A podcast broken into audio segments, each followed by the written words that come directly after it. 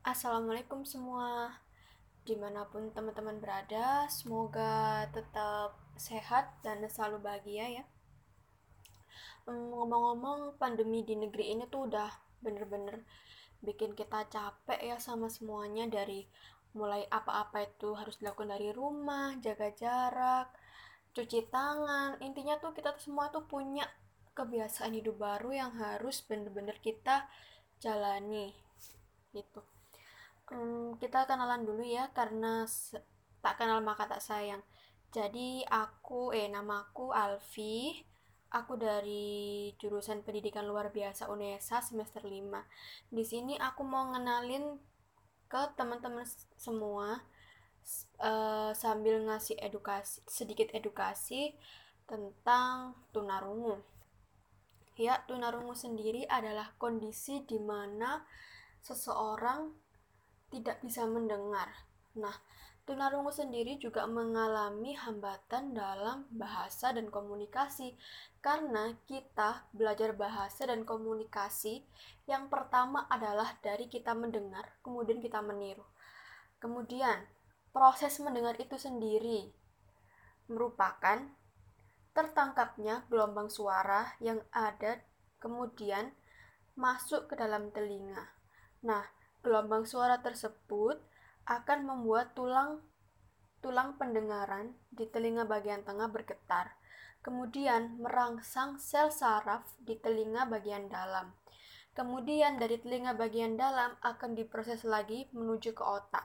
Nah, dari dari suara yang masuk ke dalam otak kita akan diproses, kemudian kita bakal mengerti apa itu eh apa suara yang kita dengar gitu teman-teman. Jadi, aku mau ngasih tahu lagi kalau di sini tunarungu atau tuli itu terdiri dari bermacam-macam jenis, teman-teman. Jadi di sini aku cuma mau jelasin tiga jenis yang perlu teman-teman tahu aja sih.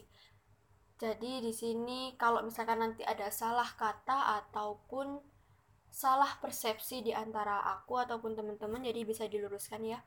Yang pertama yang aku tahu ada tuli konduktif. Nah, tuli konduktif ini merupakan kondisi ketika suara tidak bisa masuk ke telinga bagian dalam karena ada masalah pada saluran telinga, gendang-gendang telinga, dan tulang pendengaran di telinga.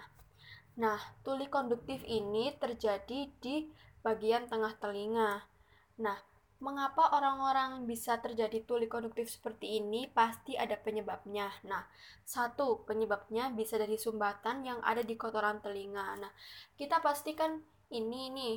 Bahkan kita kadang males buat bersihin kotoran yang ada di telinga. Nah, itu jangan sampai ya teman-teman karena itu bisa menyumbat kotoran telinga kalian dan bisa menyebabkan ketulian. Yang kedua, infeksi.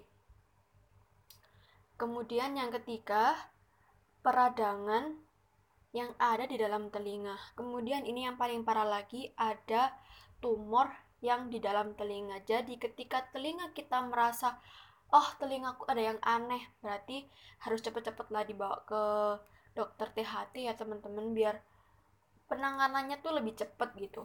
Kemudian tuli konduktif ini bukan keadaan yang permanen kok teman-teman, jadi jangan khawatir. Nah, tuli konduktif ini bisa ditangani oleh yang pertama, kita tuh harus rajin-rajin membersihkan kotoran telinga. Kemudian kalau uh, tuli konduktif kita ini disebabkan oleh infeksi, bisa dilakukan pengobatan infeksi telinga. Yang pasti oleh dokter THT ya, jangan coba-coba lihat di YouTube atau lihat-lihat googling-googling gitu. Kan karena kan yang tahu permasalahan telinga kita kan pasti orang yang benar-benar tahu gimana telinga kita gitu. Kemudian yang ketiga, pemasangan alat bantu dengar. Nah, alat bantu dengar itu sendiri ada tiga.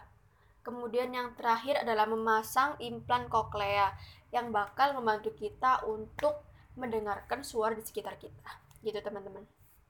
Kemudian yang kedua ada tuli sensori neural.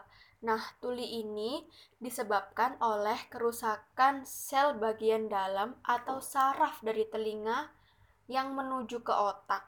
Nah, ini nih yang bahaya teman-teman. Ini dapat menyebabkan berkurangnya kemampuan telinga dan telinga eh tulis sensori neural ini bersifat permanen ya teman-teman jadi uh, meskipun dicoba pakai implan koklea ataupun pakai audio system ataupun pakai uh, alat pendengar bantu atau hearing aids ini tuh nggak bisa ya teman-teman. Soalnya ini tuh tulis sensori neural ini sifatnya tuh permanen. Kemudian penyebabnya pasti kan ada penyebabnya nih. Penyebabnya bisa jadi dua macam ya. Kalau kalau pada orang dewasa, penyebabnya bisa jadi penuaan. Ya, usia tua tuh kan rentan banget. Kadang-kadang orang tua seperti kakek atau nenek kita itu uh, kayak kurang mendengar gitu loh. Kalau kita berbicara dalam keadaan keras, baru baru beliaunya tuh bisa dengar.